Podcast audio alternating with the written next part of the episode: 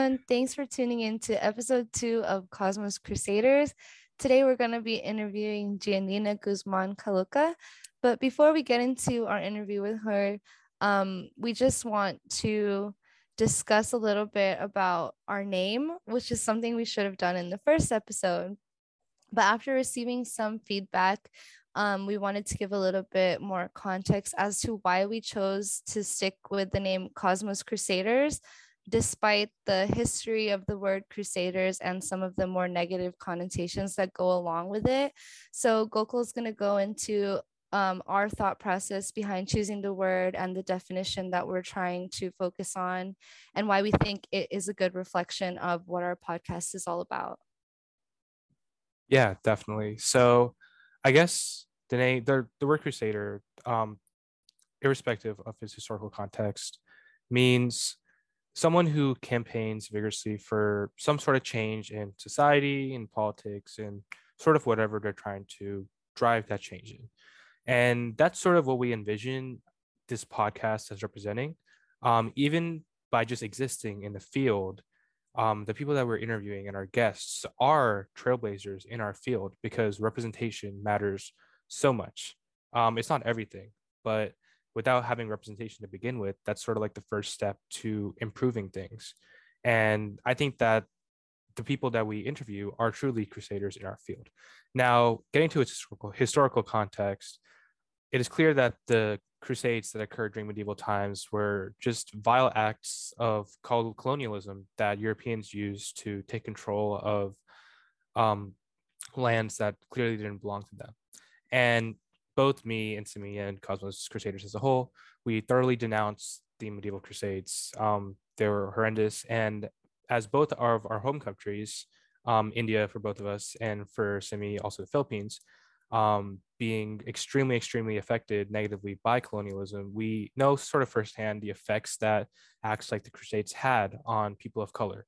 And despite that fact, we sort of wanted to, in a sense, use the word Crusaders in its positive connotation because we think that it is our sort of small way in fighting back against that centuries long oppression that um, colonialism has sort of had on both our cultures and so many societies and countries all over the world. So yeah, that's a little on sort of why we decided to name our show Cosmos Crusaders.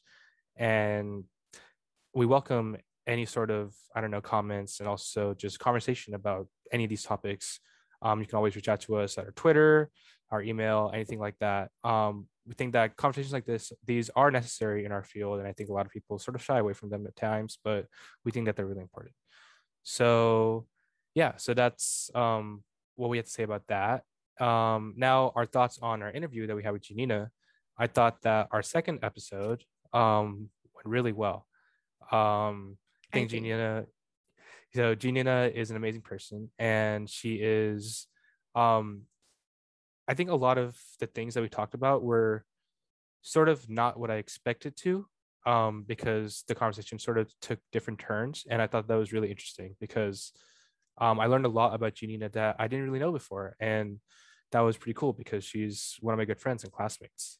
So one part of the interview that I found was really interesting was how she talked about how important her heritage is to her um, in the context of the language itself, of Spanish itself.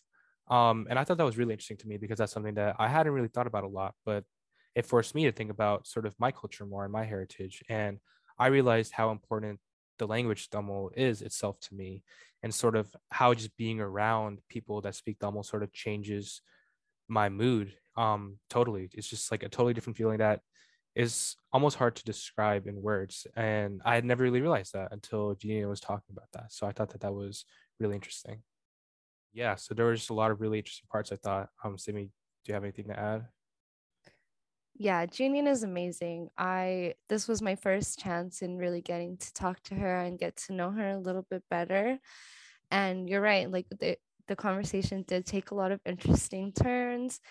Um, we talked a lot about community and finding a group of people that can support you during tough times, such as grad school.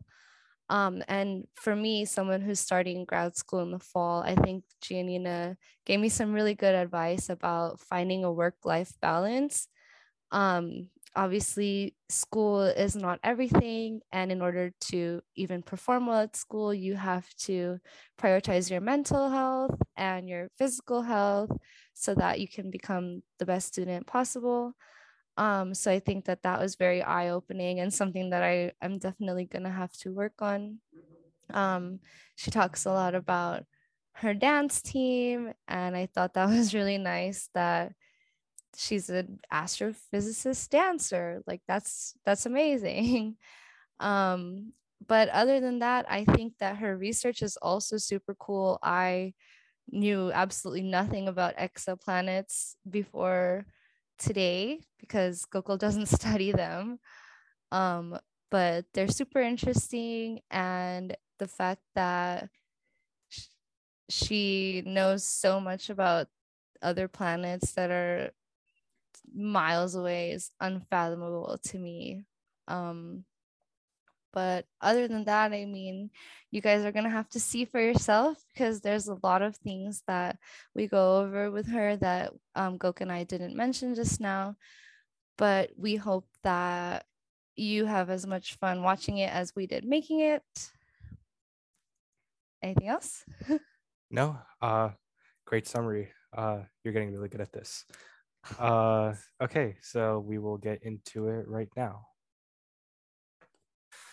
So, welcome to episode two of Cosmos Crusaders. We are extremely excited to have our second guest, my classmate and good friend, Giannina Guzman Caloca. So, Giannina is a second year PhD student in the astronomy department at the University of Maryland College Park. She got her bachelor's degree in astronomy and planetary science and a minor in physics and communication from Villanova University. And she is from Cupey, a township in San Juan in Puerto Rico. So yeah, welcome Gina. How you doing? Doing good. Thank you for having me. How are you? I'm good. Uh, I appreciate the goodie bag that you gave us earlier. Uh, Giannina had made some goodie bags for all of her students for the class that she TAs for. She has some extra, so she handed some out to the grad students. So very sweet of her. Uh, definitely made my day better. So appreciated that. Oh. um, so yeah, um, we'll get right into it. Um, so starting off, usually how we do, um, talking a little bit about your research. So I know that you're currently in the middle of um, your second year research project at UMD and that you're working on studying exoplanet atmospheres. So I was wondering if you could describe your second year project to us in a little more detail and sort of just what are the main questions that you're trying to understand through your project? Yeah, no, um, of course, that's a really good question. So um, basically, for my second year project, I'm working on what are called um, exoplanetary re- atmosphere retrievals. And the the to explain what a retrieval is is imagine basically observations and modeling coming together in one intersection or one bridge. Um, so basically, you have kind of the theoretical community building all these amazing models about um, what exoplanet atmospheres are composed of, and then you have you know our observers that are taking in data from all these different telescopes and kind of building a spectra out of our uh, transit data. I work specifically with um, transiting exoplanet data, and basically retrievals are kind of the intersection where we connect our models to our observations. Um, so basically it is an algorithm that takes kind of our observation is input and it basically goes and um, runs different models against the data until it finds its best fit um, or like what's called the best fit model. Um, and the way that it does that is that you have what's called a parameter space sampler. And what that does is just an algorithm that kind of just spits out models for different um, combinations of parameters and different permutations of parameters. And basically spits out a model that it then compares against the data. And then as it compares against the data, it can tell us, oh, we found a model that really fits our data. It really tells us something about um, our, da- our data or our exoplanet uh, or exoplanet's atmosphere. And specifically, what I work on is on uh, making these algorithms better. So I study these algorithms personally, um, specifically on speed. So how fast they can run um, thousands of um, repeating models to compare the data against, and also how accurate um, a lot of these algorithms are. And um, in my comparison, I also wrote my own um, forward modeling algorithm. What forward, forward modeling is, is um, what pulls out the model to compare the data against. So you have the parameter space sampler that samples the parameter space, but that parameter space sampler has to call a model every time it gives a combination of parameters. Um, and I basically built a algorithm that is model independent that can just take a grid of any kind of models and just pull out a model per permutation of parameter, um, hoping that it will improve performance and doing studies in accuracy on these. So. Wow, that's awesome. That's kind of a lot, especially for someone like me who hasn't studied any sort of science or even astrophysics or anything like that. So, if you don't mind, like, could you explain to me a little bit more why the certain parameters that are focused on are chosen and like what do these things sort of tell us about the exoplanets that you're studying and like, does it give us any information on if it's habitable and things like that? Yeah, these are these are great questions, y'all. y'all are helping me get um, ready for my second year master's thesis. I'm glad. um, so um, some of the parameters that we look, or a lot of the parameters that we look at when we um, do retrievals are parameters that can characterize the atmosphere of a planet, right? And these include parameters like temperature, uh, metallicity, what's called CO ratio, and basically, I don't necessarily choose those parameters myself. Um, they are basically the common parameters in, um, in exoplanet atmosphere models, and they're based off of a lot of our observations that we currently have. So a lot of our models are actually built for um, what are called hot Jupiters or gas giants. Um, and the reason why that is is because we just simply have more observations from them. So we had more to build models off of.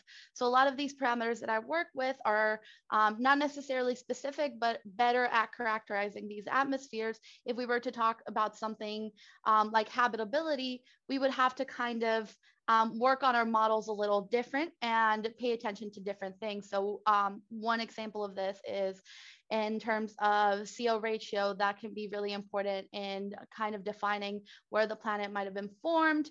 Um, it can define kind of the composition of the, the overall composition of the atmosphere or help us understand the overall composition of the atmosphere a little bit better. Uh, metallicity can help us also understand the composition of our atmosphere a little bit better, keeping in mind that for astronomers, metallicity is um, a little bit uh, loosely defined. So anything kind of heavier than helium, um, which is almost all of the periodic table. Um, but it does it does help us define um, the composition of the atmosphere a little bit better. Temperature, just as it sounds, just the temperature of the atmosphere is uh, often at a specific pressure floor, or um, sometimes there are models that are simplified and tell us, oh, well, the whole atmosphere is one temperature and this is the temperature that it is. We know um, for a fact that this is not necessarily the case, um, but we do simplify our models sometimes in order to draw other parameters and characterize a little bit better our atmospheres. And in the end, if we were to kind of port that into something like habitability and we wanted to talk about um, whether this tells us something about the planet being habitable or not, we would actually have to extend our models a little bit um, because of the fact that a lot of what we have right now is based on gas giants and hot um, Jupiters that are close into their stars. If we start talking about rocky exoplanets, there might be things that are different in our models. We might want to focus on on a different dominant um, chemical composition. We might, to, instead of paying attention to CO um, to C to O ratio, we might want to pay attention to how much water there is in the atmosphere. We might want to pay attention to how much, much methane, CO2, things that we can things that we might consider biosignatures. And we might even be able, with our models, to kind of define an overarching habitable parameter or habitability parameter where we say, oh, well, based on the chemical complexity of the atmosphere, based on um, the chemicals that we found on the atmosphere, um, this is the, you know, this is the probability that it might be habitable. So um, the models would change a lot. uh, when we were talking about something like habitability. And um, I think a lot of the reason there are a lot of people already doing great work on coming up with these models, but because there's not much data that we can compare against, um, we're going to have to kind of wait till we get a little bit more data um, to kind of really, really hone in on our models and make sure that they make sense and that they're working and that we're finding something significant and not just, you know, uh, some noise or something that um, might not actually be physically significant. That's really helpful. That actually makes um, a lot more sense now. But I was just wondering, why do you think it's the case that most of the exoplanets that we have data on and that you guys are studying already are gas giants rather than like the rocky ones that you mentioned? That's a good question. Um, basically, it's a, a, lot of it comes down to what's called observational bias. Um, so basically, we are biased in what we're able to observe with the technology that we have. Um, the way that I would put this is it's because a lot of our techniques don't actually directly detect planets. We actually only have one technique that directly detects the planet itself and its direct imaging. Everything else actually detects some sort of change in either brightness or motion of the planet's host star. Um, so we actually don't really get direct data from these planets.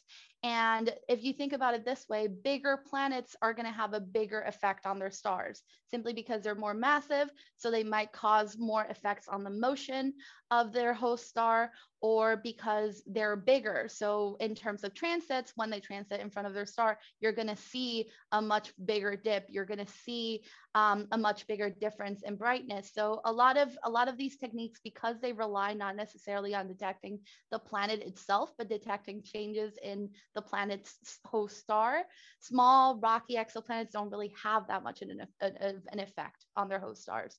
So we don't really see them as much. That doesn't mean they're not there. Um, and uh, this is something that that population surveys and people doing population studies of exoplanets definitely take into account um, when they're trying to come up with population rates for different um, sets of planets. And it's actually also the reason why um, population studies focus on very narrow ranges. Um, so they'll say, oh, this is, you know, we're going to try to figure out the population of um, one one to 1.5 Jupiter sized exoplanets um, and around sun-like stars. So they they really do narrow down on very small ranges, and it's actually really difficult to give a comprehensive population analysis of exoplanets as a whole and how common um, planets like Earth are or planets like Saturn are. Um, it's something that that the community is actively working on every day, um, and and we definitely learn something new um, every time new data comes in. Um, so yeah. Yeah, that's amazing. Um, really interesting work. Um, I'm not an exoplanet scientist myself, but being around a lot of exoplanet people this year, um, including you and a lot of other people in our class, also taking the exoplanets class, I've learned a lot about them. And yeah, I think especially like sort of like the ties that you have with like astrobiology that we'll get into later with stuff that you want to do. Um, I think that that's pretty cool. Yeah, so I guess sort of just transitioning a little bit into your background now. Um, I know that you were born and raised in Puerto Rico. So I was wondering if you could shed a little light into what the experience was like growing up there and sort of how you came to eventually find astronomy as your passion. Yeah, of course. I think that um, when I think about growing up in Puerto Rico, there's a lot, there's a lot I could say, um, but I think that a lot, um, some of the things that kind of pop out um, is just how, just the people and the ambience um, just how people are extroverted and loud and um, you know that you you kind of make friends out of strangers. Um, it's really nice. Um, basically I one of the things that I that I actually really miss is just being able to um, go out and like just stay out at night. People go to dinner. People will go out and stay out till like seven in the morning, like close out bars. That's something you don't see very much here. And I think it's just very festive atmosphere. Um, people are very amenable. There's also just a lot of sense of social responsibility um, that I that I really miss. Just a sense of of wanting to give a helping hand whenever you can, and you really see the island come together um, in moments of, of catastrophe and disaster. And I think growing up in, in Puerto Rico really just it, it shaped a lot of how I see life and how I see community and how I see um, the importance of of um, being and feeling part of something and feeling part of a community and um, some sort of um, shared passion. And I think that that that definitely um, influenced who I am today. Um, I miss getting to go to the beach on Sunday. Um, another part of being in Puerto Rico is that the ecosystem is so diverse. I mean, in, in one island, in a three hour drive, you get to see a beach or rainforest. You go a little bit south, you see a desert. Um, it's it it really is so like ecologically diverse. Um, you you really breathe a different air just growing up around nature, and I think I think that's something that like when I moved um, to the United States, I moved into like cities and, and suburban areas. I kind of realized like, wow, I really just miss just being more in nature and being more around nature. Um, so it really it really was great growing up and of course like any like any country uh, it has its issues and um, one of the reasons why i left is because i actually can't um, I actually couldn't pursue what I wanted to do as much in Puerto Rico. Um, yes, we have the the um, radio observatory, which um, collapsed recently, but even when when it was working, a lot of the research and funding was being given to people outside of the island. Um, there's really there was really no um, there was attempts, but there was no set good program in place to make sure that Puerto Ricans were actually getting use out of the telescope and getting to do research with the telescope. A lot of our universities, um, most of our universities, all of our universities don't have um, astronomy programs. It wasn't until um, recently where, for example, uh, UPR, the, the, kind of like the state school of Puerto Rico, um, one of the one of the campuses actually implemented a minor in astronomy. Um, and this was really recently, and it was actually pushed by um, Puerto Ricans studying astronomy, not only in Puerto Rico, but also in the United States. And I've, I've i kind of find it really interesting that that's not the case because when I um, worked at Goddard, I actually met many people coming from UPR at Goddard who were interested in astronomy, who wanted to do astronomy research. And that's what they, why they ended up here, um, but they didn't have those opportunities in the island and in terms of in terms of like how i ended up actually like liking astronomy i think i'm pretty basic on that one. Um i was the kid that was like three years old or not like five years old looked at the sky and was like wow i want to be an astronomer. My parents got me little like astronomy books and a stephen hawking book and i just kind of it, it all went from there. Um i remember kind of going to the uh, puerto rico has this like small like astronomical society that puts out um, telescopes sometimes in places, observational telescopes for people to like come and see like Saturn on the sky um, and stuff like that. And when I was little, I really would drag my my parents a lot to these things. Um, they were very supportive of it. So like they would find out that you know they were putting out telescopes in El Morro, they would take me there, um, and I I got to meet a ton of people that were kind of um, just people that that just kind of like to look at the sky for fun, not necessarily work in the field, but um, they do have their own personal telescopes and they kind of helped um, the community engage with the subject of astronomy. And I think, yeah, in like eighth grade, I I think that's when I fully solidified. Um, I my I know that like my parents do have a video of me like even younger than that saying like I want to work at NASA. So like it, it was there from the beginning. Um, but definitely I think around eighth grade was when I started really seeing it as like a future and really saying like yeah this is and I, and I talked to my eighth grade teacher and I was like I want to I want to do astronomy. I want to be an astronomer. Like what do I do? Where do I go from here? Like what do I have to do? Um so yeah I think that like pretty basic. I kind of just was that one child that you hear about in all in all um like graduate school applications. Is like oh i see i you know i saw the sky when i was five and and i loved astronomy since then. I, i'm that That's such a cute like origin story. I really love that you were really able to do what you wanted to do for your whole life. Um, and that like you look back at Puerto Rico with such fondness. I think it sounds really amazing. Um, and I hope that you get to go back soon. But um, what do you think was one of like the biggest things that you sacrificed by coming here, even though you knew that was what you wanted?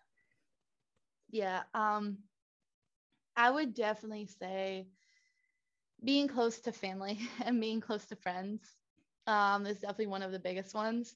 Um, I often miss my parents and my family and my friends, um, especially during emotionally difficult times. I think that these are people that, because they watch me grow up, are people that truly understand the context of who I am and where I come from. Um, and um, I think that I, I, really do miss being around um, my people, basically. And um, it, it was, I also miss, I think I also really miss the language. I think that is a really big one. Um, I miss getting to just speak Spanish. This is something that I've only recently realized after years of, of living in the United States, but I actually have realized about myself that I'm actually much more like honest and open with how I feel when I speak in Spanish um, and that's something that I've like slowly noticed about myself when I switch from one to the other. There are people in the department that um, speak Spanish, so sometimes when I'm communicating with them, I realize how like differently I communicate um, in one language and the other. And um, sometimes I feel like I can't fully convey how I feel um, in English, and it can be really incredibly frustrating. Um, I think I was always open to kind of moving away from the island because one of my biggest things is I wanted to experience um, other cultures. I wanted to be around people from different walks of life. Um, but I think that um, it's it's been enough years here that I'm like starting to kind of look back a little bit more with homesickness at the fact of of of missing my people, missing just even the music and the food. Like um, just everything about um, where I grew up. I think that I, I had a lot of ambition um, growing up to kind of go out and see the world. And I've been learning to remind myself that I shouldn't get consumed in assimilating and adapting to others. It's good to to kind of want to to see other cultures and experience other walks of life, but I also kind of shouldn't put that part away of myself because it, it really does come back um, to bite you if you do. And and I think that that's one of the things I realized. It's a lot of homesickness, a lot of realizing, wow, I I, I really do miss um, the the my people and my island and the food and the language and my friends, my family, and just the culture. And um, especially during the pandemic, just like a sense of, of social responsibility. And it's just, it, it, it's, it's like I sometimes I go back to the island when I'm really like not doing really well and I breathe a different air and I realize how much like just being there changes changes my mood and kind of resets me um, from any burnout that I might be feeling or, or any of that. Um, so I definitely have slowly been learning to to kind of not not put away that part of myself um, just just because I I realized that doing so was was affecting me. So um, definitely definitely miss it um, and definitely sacrificed a lot to be where I am. Um, I think that maybe a couple of years ago, I wouldn't have said the same. And I would have said, oh, no, I wanted to do this. I'm here. I wanted to explore the world. And that's still true. And I still, you know, I still want to move around. I still want to see new people. I'm not necessarily saying I'm going to like, like up and come back to the island. Um, but, but I definitely sacrificed a lot more than I initially thought when I moved out. Um, and, and I learned that throughout the years. Yeah that's that's that's just really telling um of not only just how strong the culture is in puerto rico i've never been there personally but i've definitely heard like from you and from others who've talked about puerto rico about how strong that sense of identity is about puerto ricans and how proud you guys are of your heritage and i think that's really that's really amazing um and it shows a lot about you um, and your strength for how you're able to sacrifice so much to really sort of leave all that back home so that you can come here and like study what you want to study. Um, yeah, it's amazing that I guess now you're like thinking more about not really assimilating because I think as people of color, we should never assimilate, in my opinion. Like we should always bring we should always bring the parts of our identity that we find that we hold dear to us to our new countries, new places, and sort of not flaunt them, but like hold them, like be proud of them because like yeah. our heritage are is like extremely important. Um So I guess now getting into your undergraduate studies, um, I was wondering why did you decide to go to Villanova to um, study your undergraduate studies and what your experience was like there academically, especially as a foreign student?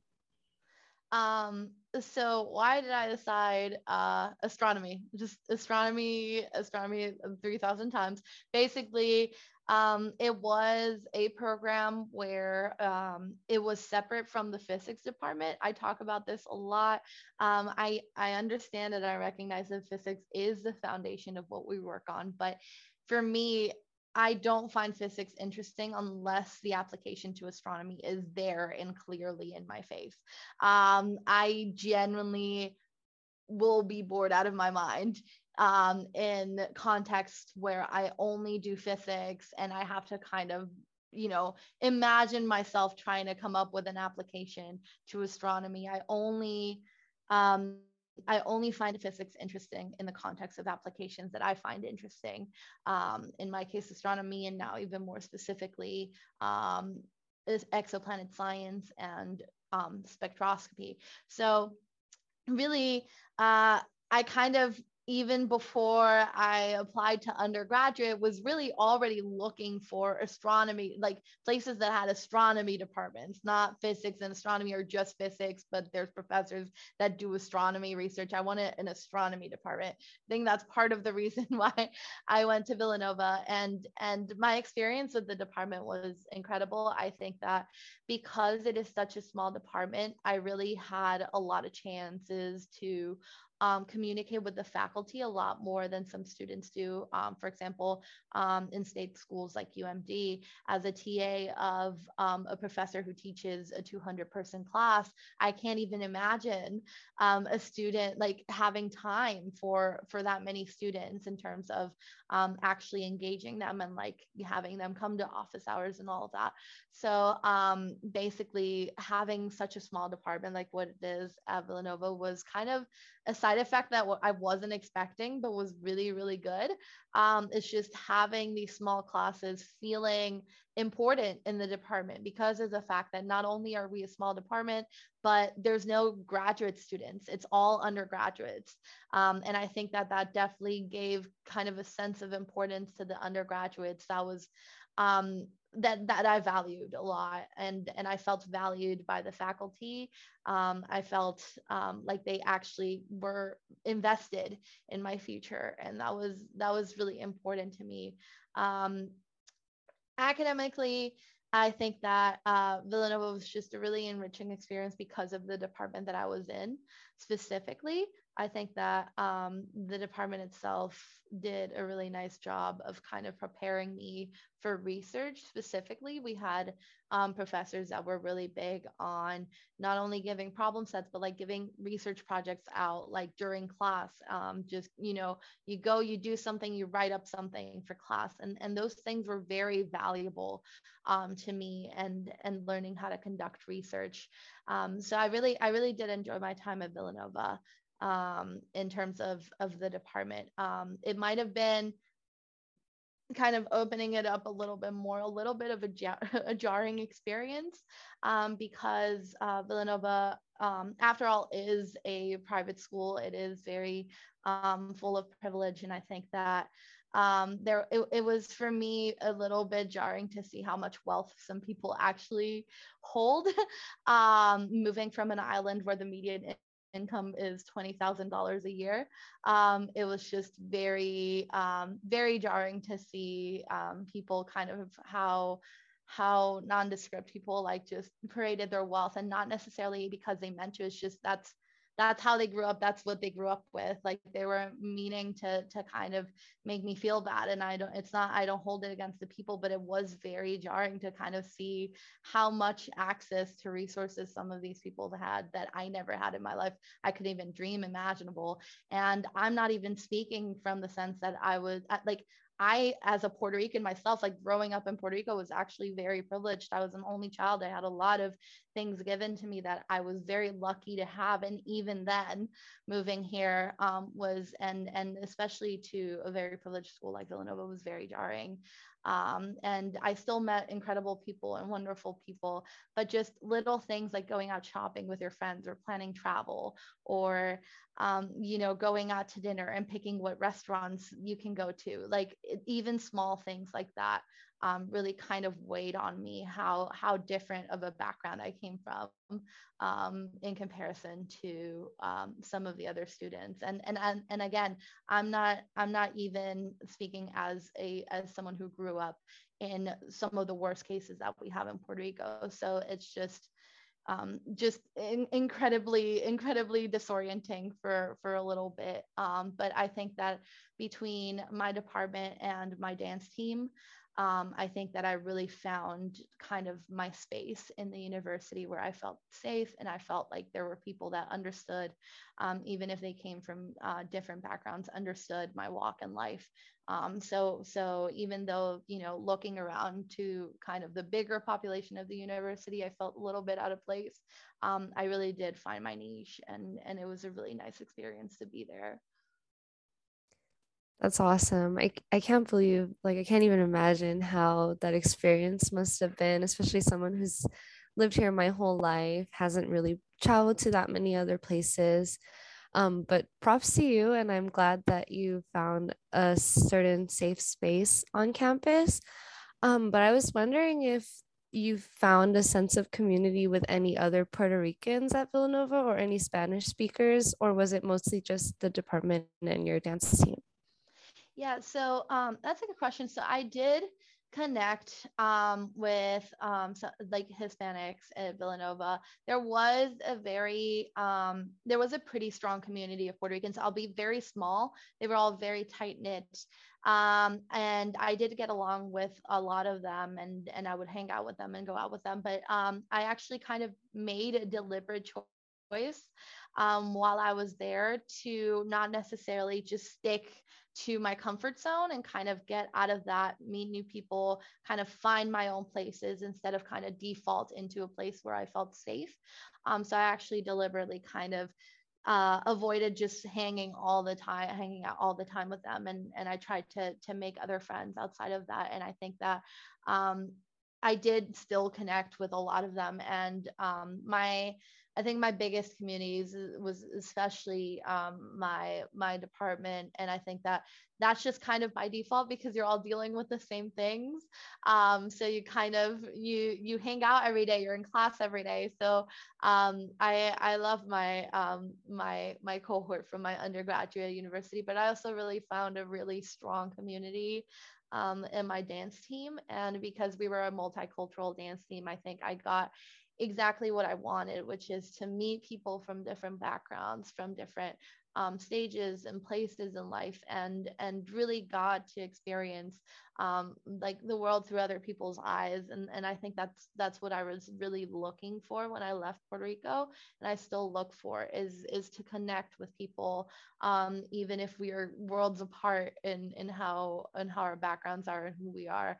Um, I think that one of the things that I hold very dear in my life is to connect with people. And I think that I deliberately made the choice to kind of step out of my comfort zone there and go look for other places that I could connect with others but it was really nice to have um, to have that as a backup. It was really nice to have um, the that sense that there is a community I can turn to. And when um, Hurricane Maria happened, that became really important.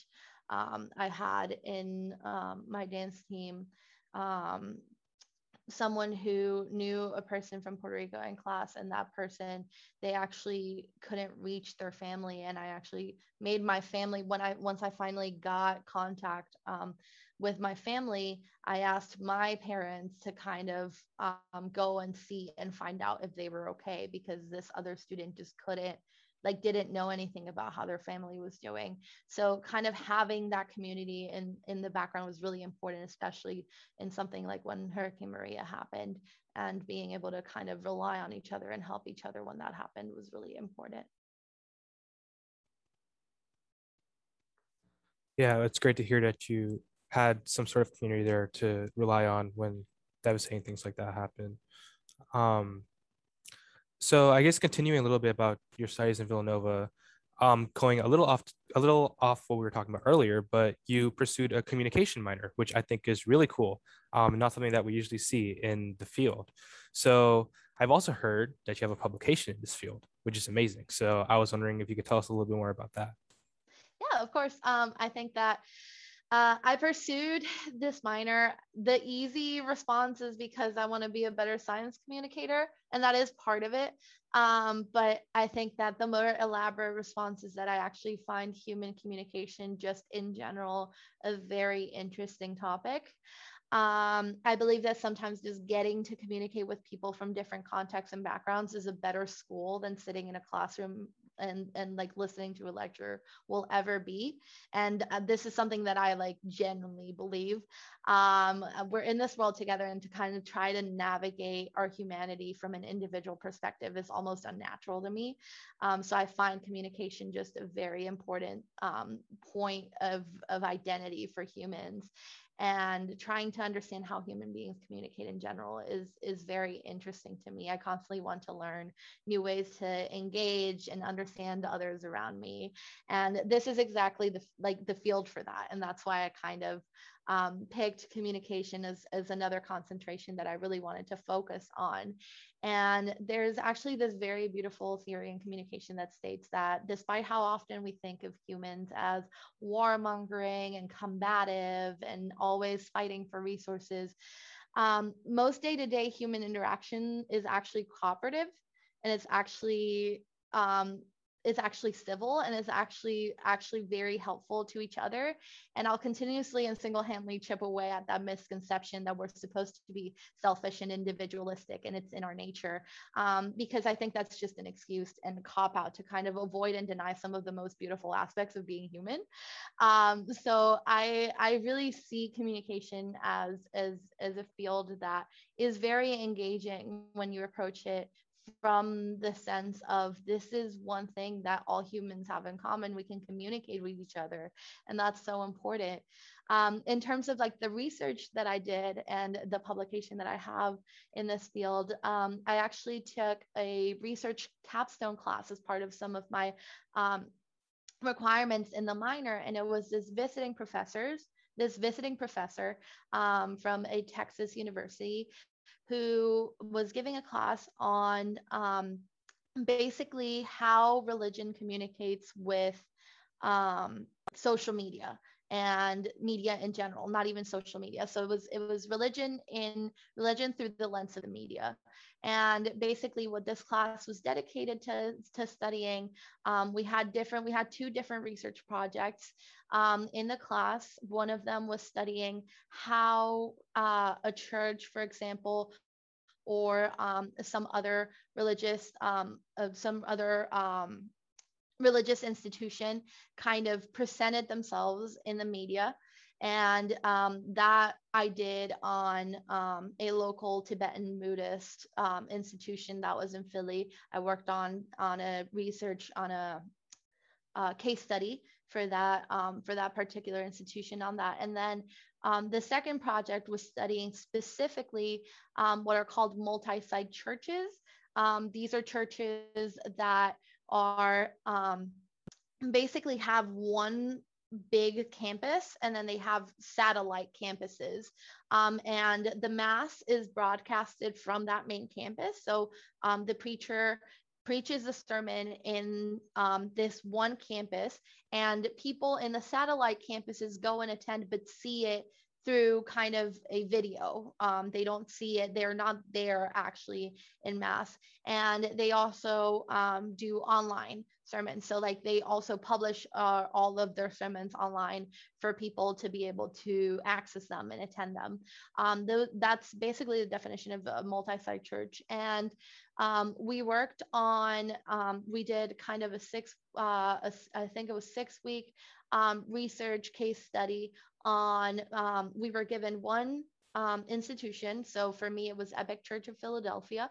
We were given one multimedia site um, church to study.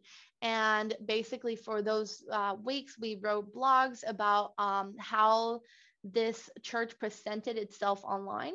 So a lot of the case study was looking at their website, seeing how they presented themselves, um, how that compares to traditional um, expectations of religion, stuff like that.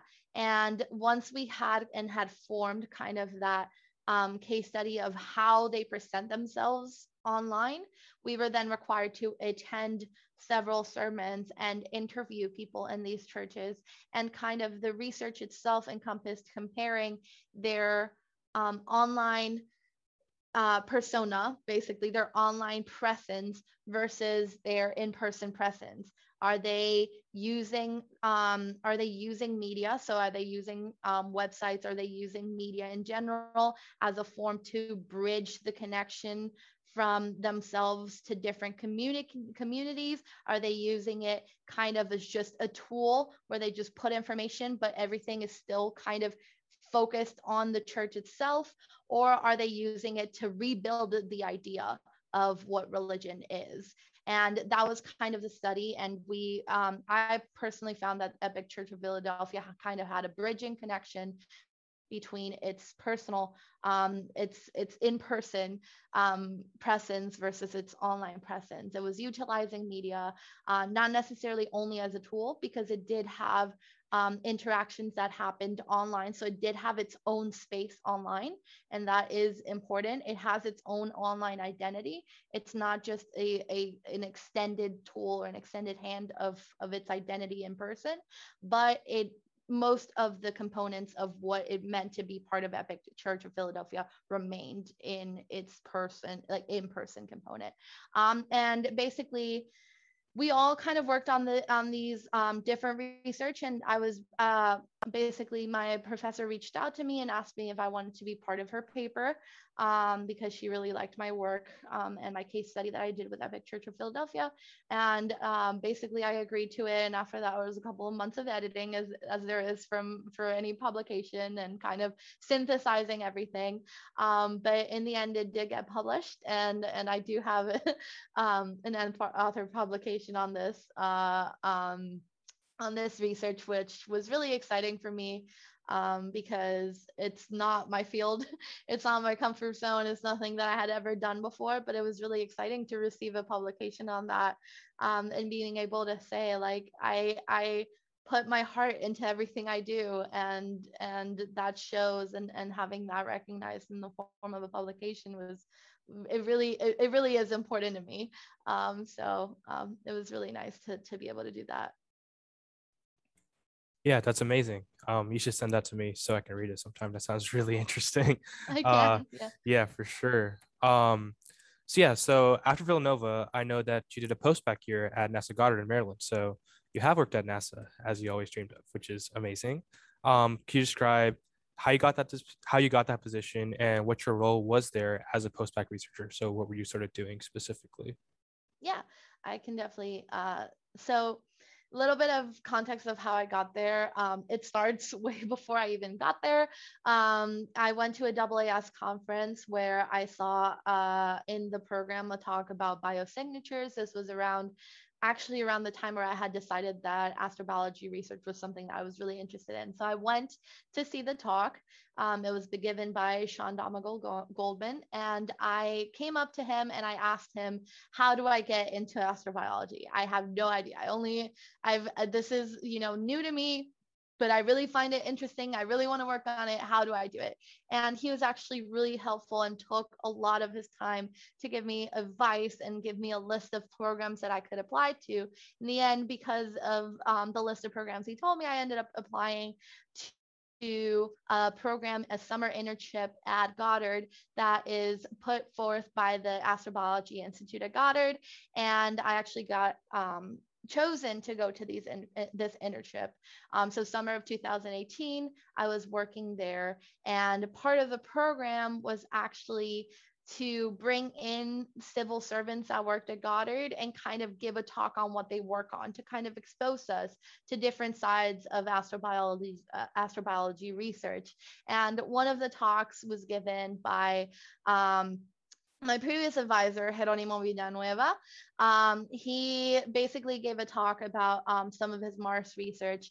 And I I basically, if for me, it was kind of like meeting a celebrity um, because a couple of years before I had seen a TED talk given by him in Argentina um, where he talked about his research in Spanish. And for me, that mattered a lot because I was like, wow, someone's talking about their research that I find really interesting in Spanish. Like, I want to do that. I want to be able to, to communicate to my community um, about my research. And for me, that mattered a lot. So when I saw him present, I was like, oh my God, that's the guy from the TED talk that I really like. So it was kind of like meeting a celebrity. And my roommates at the time know that I actually vacillated a lot whether to go and introduce myself to him. I actually have a journal entry where I talked about how scared I was to go and like introduce myself to a civil servant. I was like, do I just like go and knock on the door? Like what what the hell? Like is this what I do? Um so it was just it was just really funny. Um and yeah, like my roommates know how much of a mess I was during that time, but finally I did decide to kind of go and introduce myself and say like, "Hey, I really like your work. Um I like I really, you know, I I saw that TED talk of yours like years ago. I think that was incredible." And he actually turned out to be so amazing and so helpful. Um and he decided to help me kind of apply to graduate schools that year.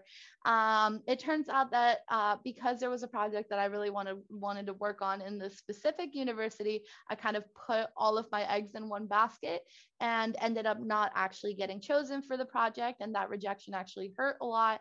Um, but at the same time that I received that rejection, Geronimo actually invited me to work with him for a year at Goddard as a postbac. Um, and even though I was waiting for other opportunities that might have come around, as soon as I heard that I got to work at NASA again for another year, I was like, yes, let's let's do it. This is what I want to do. Um, and basically, that's how I ended up doing kind of my postbac at Goddard. And what I did there was actually um, laying the foundations for my current research project. Um, during that year, I developed the algorithm that I was talking about earlier um, that I'm now using to compare against other uh, models and algorithms. So um, it was it was really important work that I got to do with a person that I really admire. Um, so it, it, it really was kind of a rocky path to get there, and I think that um, talking about like that first the first round of graduate applications and and how I got rejected. It's just it's just a testament how it's a testament to how you know you don't need to follow one path to get to where you want to be um, and that was that was just a very important um, discovery for me during that process. And and as soon as as i was receiving a rejection i was another door was opening. And that was like i i realized how much of myself i should trust and and trust the fact that if i have um, if i put in effort and i have that ambition um, i will make it to where i want to be regardless of what path i end up taking um, so that was that was really important to me, a really important realization, a really important experience to, to get to work at NASA for a year as a postdoc. It, it definitely solidified the fact that I want to be a research scientist. Wow, that's that's amazing. That's an amazing story. Um, I guess I also want to emphasize, especially to maybe undergraduates that are watching this or listening to this who didn't have successful graduate applications because um, i have heard that this cycle was really rough um, that there's still a future for you in this field for sure. Um, the thing is with grad apps is you can talk to any grad admissions staff member. It's a crapshoot. There's so many mm-hmm. qualified applications um, so many qualified applicants and just not enough spots for people. So amazing researchers like Giannina like somehow don't get into any grad program to first round their first round through. But it says a lot that you're able to persevere on um, do really well in the postdoc position and have the strength to apply again and then eventually get accepted to umd um, which is really amazing. So yeah just wanted to stress that grad admissions has no basically i don't know like it's not indicative of who you are going to be as a researcher um, for sure.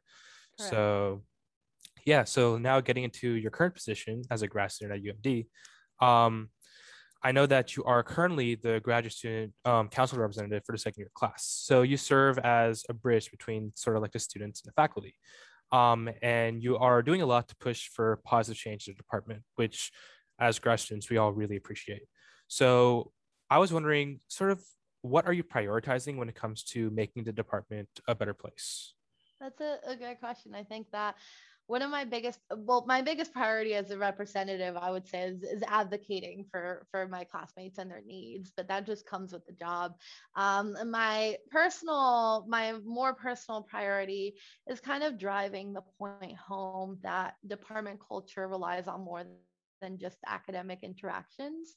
Um, department culture relies on everyone, not just graduate students. And although time is scarce for everyone, the same way that everyone is expected to set aside time to attend academically enriching and rigorous events. Everyone should also be expected to set a time aside time to attend culturally and personally enriching events. And the only way to bridge gaps and understand each other is to actually put effort into ourselves as people and not just as researchers and academics.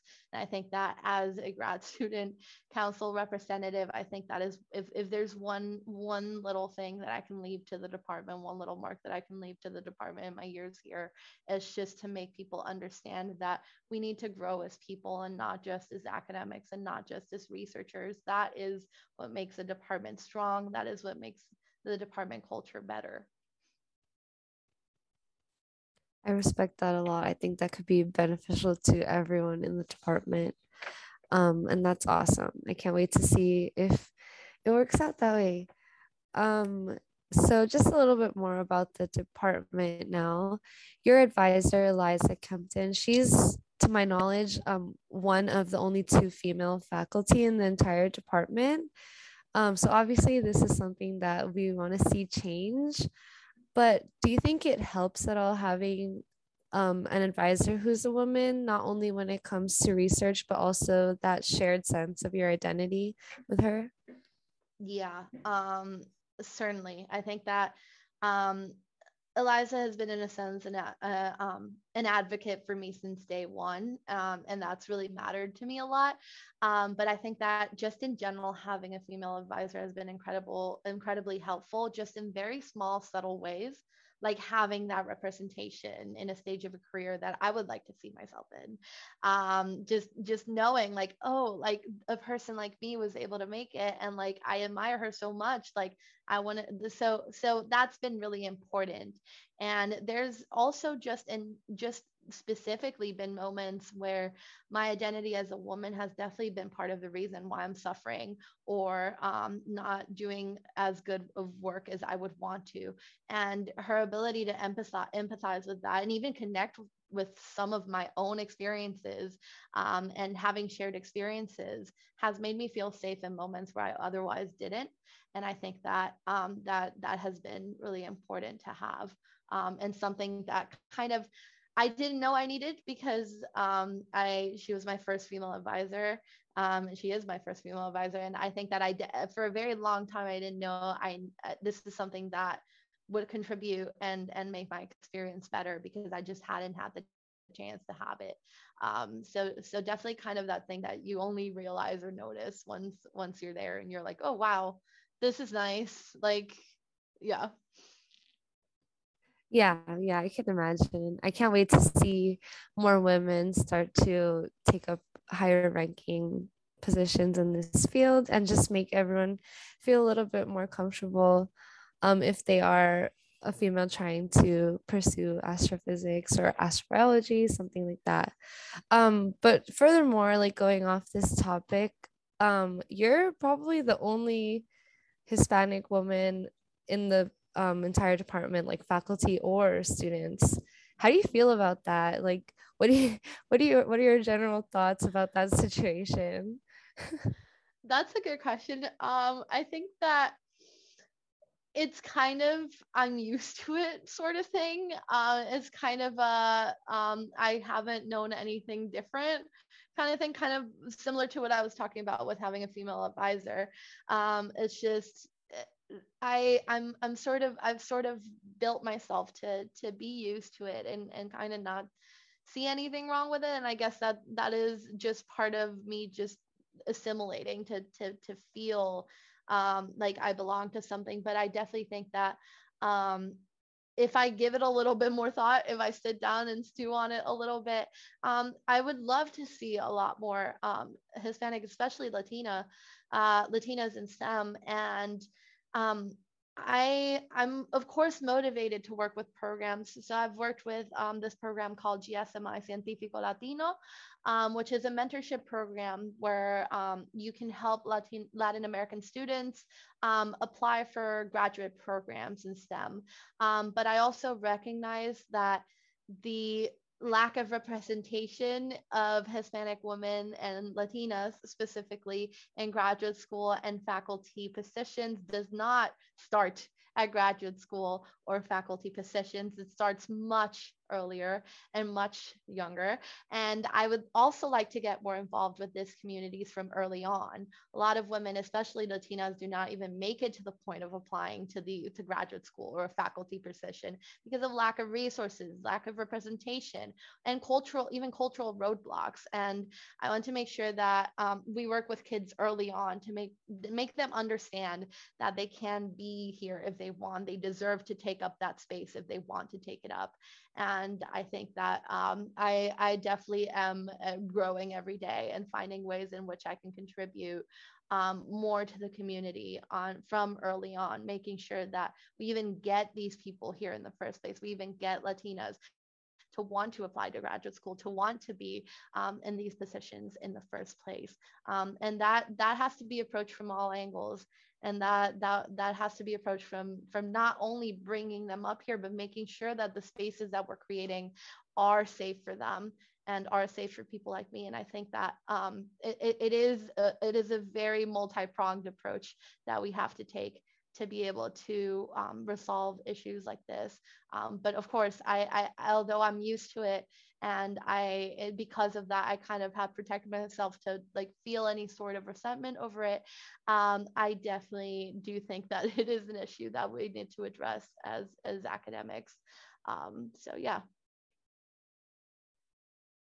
Yeah, representation matters um, for sure at every level. Um, so that's something that I hope will change in the field for sure. And I guess that's also part of the reason why we even started this podcast to sort of just let people know that people that look like you can make it in this field. So, um, I guess now getting into more of sort of our day-to-day life. Um, so work-life balance is something that all graduate students, at least most of us, definitely struggle with because I think a lot of the time faculty may not exactly view graduate students as employees like a company might like a nine to five um, which makes the work-life boundaries kind of hazy which definitely can lead to many problems. Um, so how have you sort of struck a balance during your first two years between research classes um, taing and your outside interests? And like how important do you think having a work-life balance is to being a graduate student?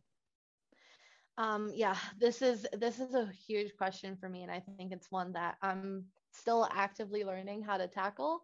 Um, I think a lot of my problem that has led to moments of burnout is the fact that I did not strike a work life balance as I should have coming into graduate school. And partially that also is due to the global pandemic, um, which did shut down a lot of the hobbies that I used to have that happened outside of the context of um, being in academia. Um, but I think also for a very long time i misinterpreted what the life component of work life balance means. I thought that spending hours on social media or watching an episode a day of my favorite anime uh, like anime was enough for um, the life component of that balance to be reached. And I completely fun- I completely forgot that um, pre-pandemic, my body and my mind were very very used to a different life. I was in a dance team. I would take dance practices every week. I I was active every week. I took singing lessons every week. I would go out with friends and see them daily. I was not doing any of this anymore, and it's been incredibly rough for these two years um, to kind of not have any of those things anymore. Um, and um, basically, recently I suffered a, a, really big loss of a friend um, that I cared about, and it genuinely woke me up um, to the reality of the situation. And I started actually questioning why I was in graduate school, um, why I was in a place that was so time consuming that I genuinely lost track of what's really important to me and the people that I care about. Um, I stopped dedicating myself and my time to people that I love, to things that also matter to me a lot. I kept putting off playing with friends or responding to their messages. I kept putting off finding a dance studio um, to dance in. And losing someone as important as um, he was in my life knocked me to my senses because I, I kind of had to realize that um, as much as I've worked to be here and I want to be here and I want to take up this space, um, it's not sustainable for me to just give up on everything else to be here. Um, it's not sustainable for me to ignore other things in life that really matter to me um, my friends my family my um, my hobbies. I am not just an astronomer. I am a daughter. I am a friend to people i love. I am a dancer. I'm a singer. I'm a person who loves to go out and have fun. I'm a person who loves doing arts and crafts and i need I need to maintain those identities for myself. I, I need to continue performing them. I can't just give up on them because I'm I'm in graduate school, and um, this has come this has come to a lot of realization um, in me that um, striking that work life balance is important that life component of the balance it's not just being able to have time to sit in social media. It's not just being able to have time and and and watch a movie that you like. It's being able to do the things that actually enrich you as a person that you actually feel identified with. And putting them down for um, graduate school i think has been one of the, the it has been the leading cause to a lot of of how burnt out I've felt lately. And I think that um, I'm currently learning to unlearn this that I've learned these past two years in graduate school that I have to constantly be working, that I have to constantly be doing those things and and kind of give myself space and grace to do other things, to be there for my friends. I have to, you know, stay up one night working on a homework a little longer than I would have because I chose to have a call with my friend who needed me at that time. Fuck it, that's what I needed to do. And and I think that having that realization and coming to that conclusion that I need to dedicate time to things that are also important to me and it's not just graduate school it's not just being here i've earned my place here but i also have other things that are important to me and um, i don't i don't owe it to graduate school to just have it be my whole life. I earned being here and i've proved myself enough and there are times where i should set aside things that i think where i feel like i need to prove myself. I need to, con- to constantly work because i need to prove that i deserve to be here. No i deserve to be here. And i also deserve to have time to dedicate to people that i love and people that matter to me. And i have also deserved to have time to do things that enrich me as a person and that i find important in my life. And that in the end lead me to be a more productive researcher because I'm not burnt out because I've had that time to connect with my body and do other things that I really find important. So I generally think that work life balance is so important um, on in, in graduate school. And what that life component looks like for you is going to be different for everyone. And even i had a very big misunderstanding of what that life component should look like when i started graduate school. And a lot of it yes was due to the pandemic but i can continued it even farther during times where I could have already reached out to dance studios. I continued the habit of thinking that it was just, oh, you know, spending time in social media or having time to do random things. Like, no, there are things that I really do find important and that I really do have to continue doing to, and that form part of my identity. And I think that um, it is really important and and something that we don't hear enough as graduate students is is knowing that you earned your place here. Like you deserve to be here and no one should look down on you and no one's going to look down on you if you choose to spend you know an extra day on a homework because you needed to help your friend out on something that they were going through. That's that no one should look down on you for that. And i think that um it just reaching that conclusion that you deserve to be where you are and you don't have to prove yourself constantly and you can take time to be who you want to be outside of graduate school and not let it consume you um, is really important. Well, I'm really glad you're starting to rekindle um, with your passions. And I'm also really sorry to hear about your friend. Um, but I think that this is really good advice, especially for me as someone who's about to start graduate school in the fall. So I think I needed to hear that. And I'm definitely going to try and figure out what my life component um, sort of looks like before I get in there um, and hit the ground running. So thank you for that. Um, I think that a big takeaway from that was to prioritize your mental health And I know that you're part of the mental health task force, which is a joint force between um, both the physics and astronomy department that you guys have at UMD. So, um, to my understanding, you conduct a survey um, every so often. But based on the previous survey results, do you feel that most of the graduate students that are in at UMD have a sense of work life balance? And if not, are there any resources that your campus or your task force has put into place that can help students figure out how to fix this issue?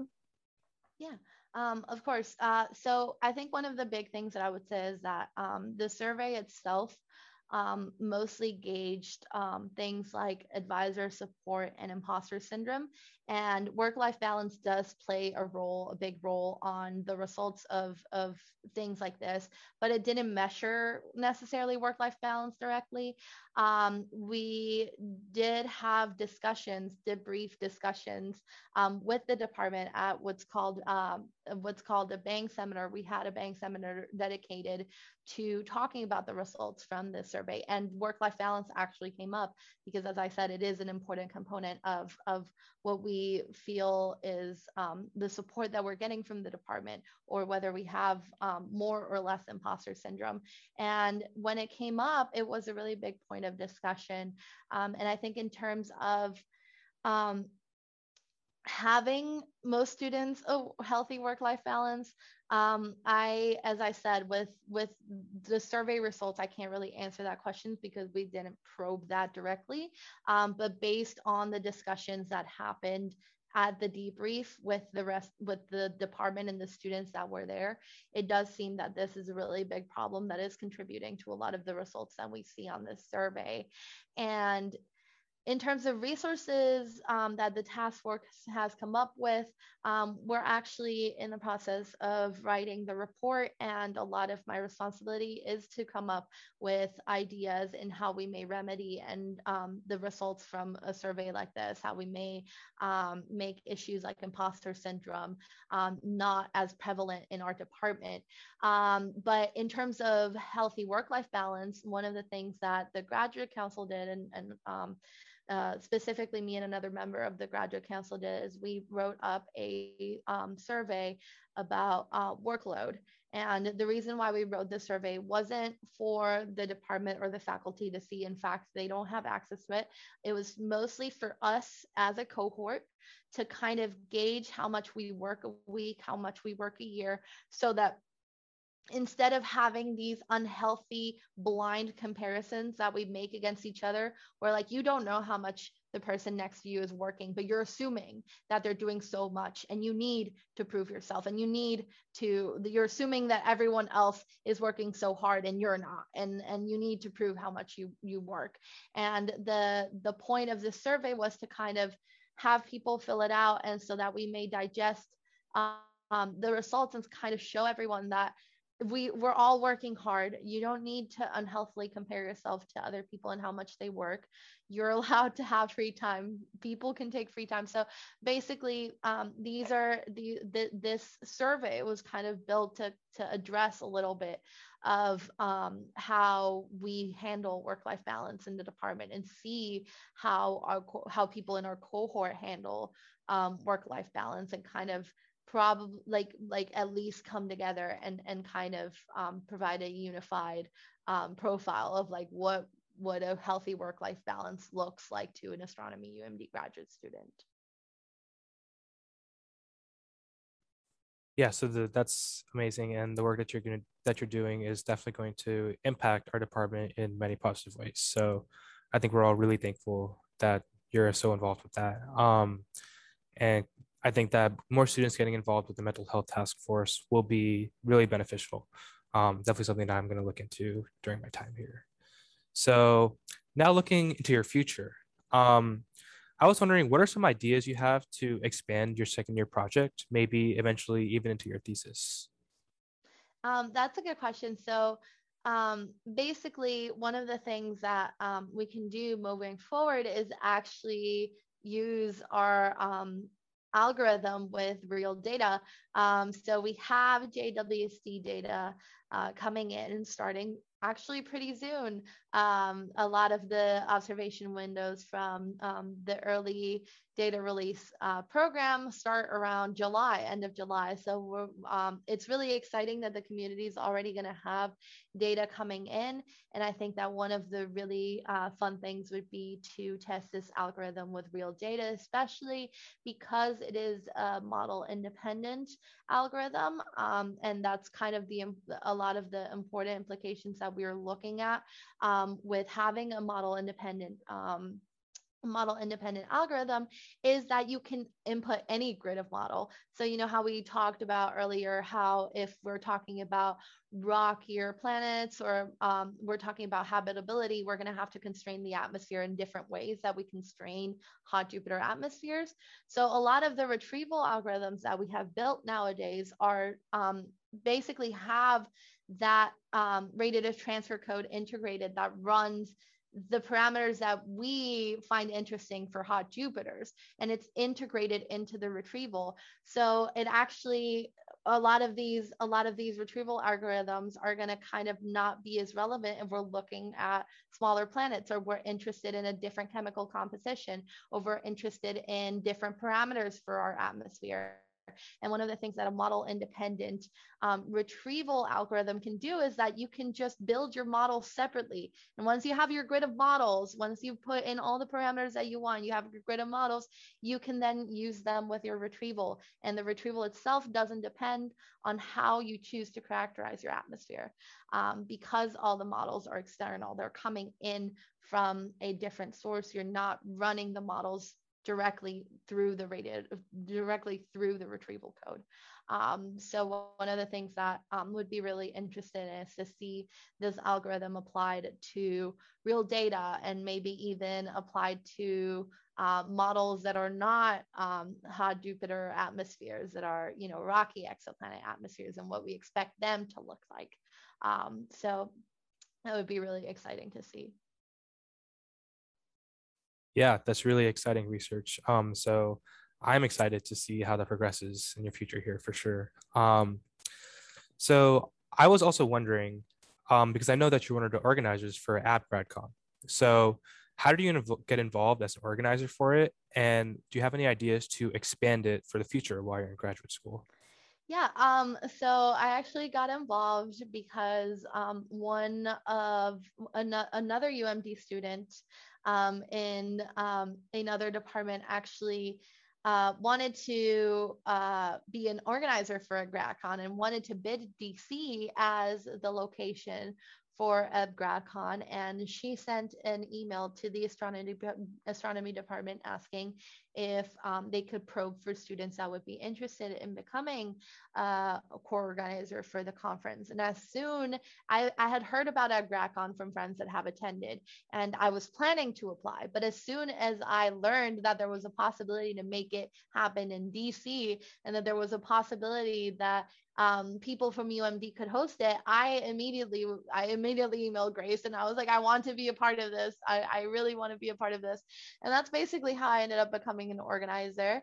Um, there's been a lot of roadblocks, of course, because we're still kind of um, in a global pandemic, there was a lot of decisions to be made about whether we wanted to have an international conference happen locally, um, and we we actually had to, in the end, be forced to make the decision to do it virtually. It's what NASA thought was um, best for the conference, and um, as organizers and who are funded by by NASA, we had to respect that. So we made um, the conference virtual, um, and it it we're hoping that at least that helps engage um, more people in into the conference internationally because then they don't have to worry about traveling to another place. They don't have to worry about getting travel funding um, for the conference and then they can just come and attend and we're really working and trying to make it hard uh, try to work hard to make it a conference that although as a virtual conference doesn't feel like most of the virtual conferences that we've attended,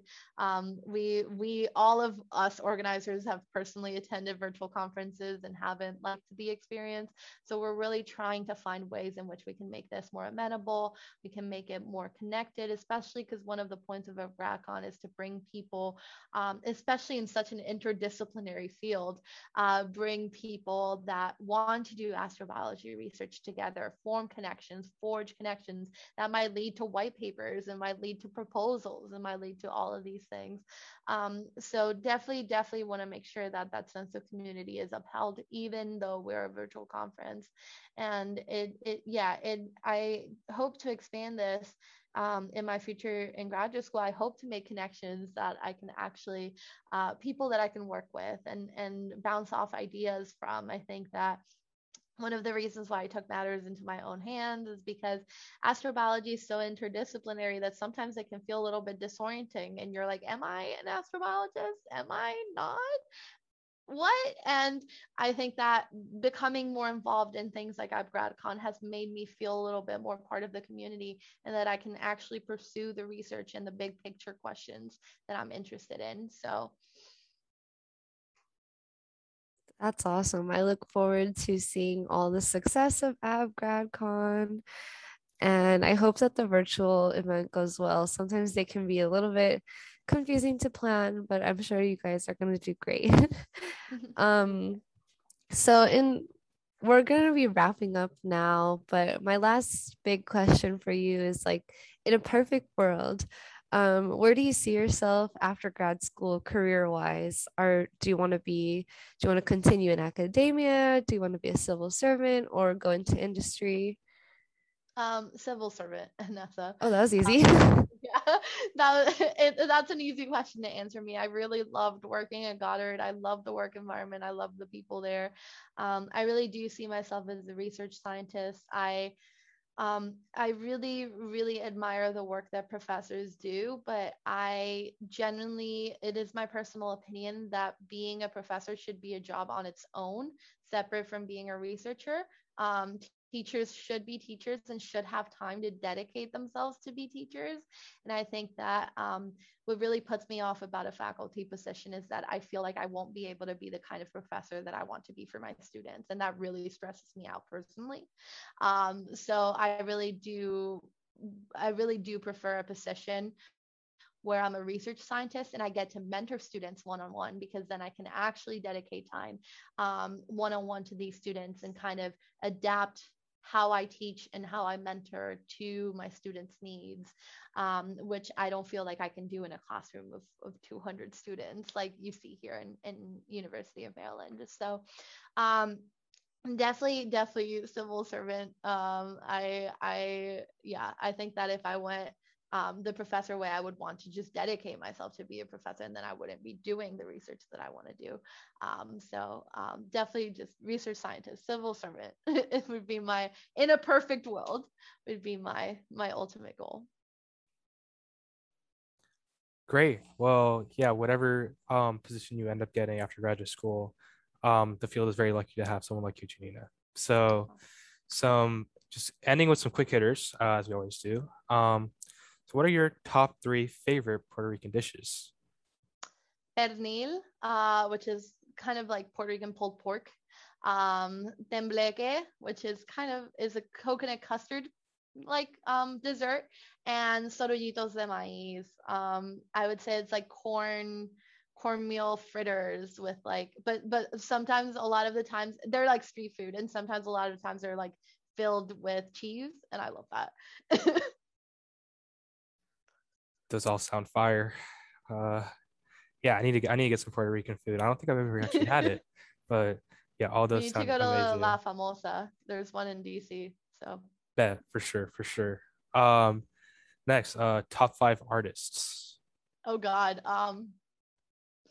Uh, sleeping at last. Uh, the script. Those are my two. Those are top two. Uh, One Direction. Uh. Uh, let's see. Uh, Kany García. Those are, yeah, those are, we have four. Uh, last one. oh god damn it, this is hard. Um, Donald Glover, Childish Gambino. I like the the range of artistry we have going on over here. That's awesome. I too love One Direction. I appreciate someone who also loves. okay, next quick hitter. Um, top three favorite female astrophysicists. Ooh, okay. Um, Henrietta Leavitt, uh, Jocelyn Bell, and Jill Tarter. Gonna have to. I'm gonna have to Google these people right after this. Do it. Cool, cool, cool. Okay, amazing, last one. Amazing women. I'm sure.